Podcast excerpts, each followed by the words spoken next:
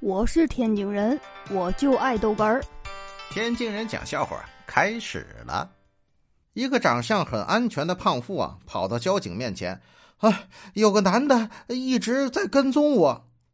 交警打量胖妇一下，说：“嗯，我想他可能喝醉了，你等一下，让他看你一眼就没事了。”哎呦我的妈！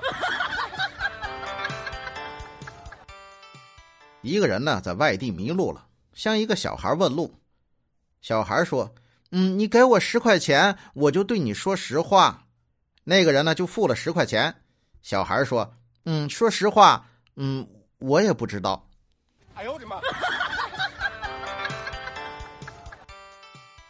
演员呢对导演说：“请给我一杯真的白兰地，没有真的酒，我很难演出逼真的感情来。”导演说：“啊，行，那好啊。”不过明天这个服毒的戏，那就要看你的了。哎呦我的妈！